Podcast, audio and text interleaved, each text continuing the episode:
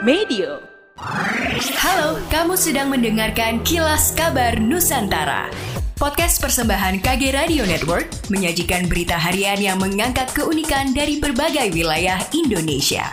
Kilas Kabar Nusantara dapat juga didukung oleh pengiklan loh.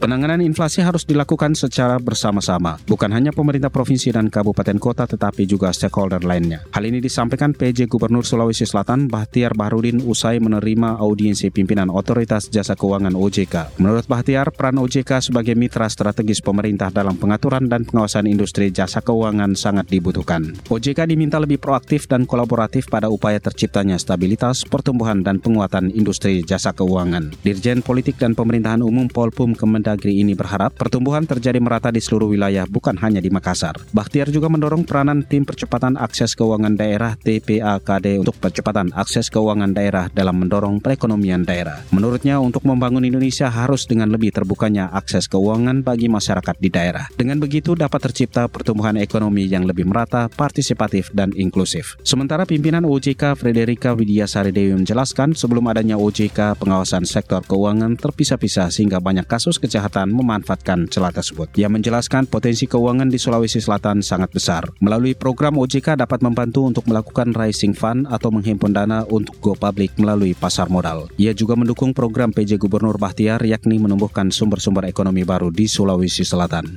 Di Treskoba Polda Kalbar, BNNP Kalbar, Kanwil Bea Cukai Kalimantan bagian Barat dan KSOP Pontianak menggandeng pihak-pihak yang mengelola pelabuhan atau Pelindo dan operator kapal di Pelabuhan Kora Pontianak untuk melakukan kerjasama dan berkomitmen penuh untuk melakukan pengawasan bersama peredaran gelap NPP di Pelabuhan Kora Pontianak. Kegiatan tersebut berupa pengecekan penumpang, barang penumpang, serta kargo dari Pelabuhan Dwi Kora menuju ke beberapa kota di Pulau Jawa. Dalam dua hari pelaksanaannya kegiatan pengawasan gabungan yang dilakukan antar pihak tersebut berjalan cukup baik. Kerjasama antar APH dan dukungan dari operator operator pelabuhan serta operator kapal nampak bersinergi. Kegiatan ini akan dilakukan rutin untuk beberapa waktu ke depan dan diharapkan akan memberikan hasil yang signifikan dalam upaya memberantas atau meminimalisir peredaran gelap NPP khususnya di wilayah Kalimantan Barat. Pengelolaan sampah masih menjadi salah satu tugas besar dari pemerintah di tingkat provinsi maupun di tingkat kabupaten dan kota di daerah ini. Berbicara dalam sambutannya ketika membuka Musdare 2023, Wakil Gubernur Sulawesi Utara Stephen Kando menyampaikan, Sulut terpilih menjadi salah satu dari lima provinsi yang mendapatkan program pengolahan sampah terpadu yang ditarget dimulai pada bulan November 2023 nanti. Wagub menyebut tugas barunya adalah mencari pengelola yang paling ekonomis untuk menjalankan pengolahan sampah terpadu, di mana program ini melibatkan kota Manado,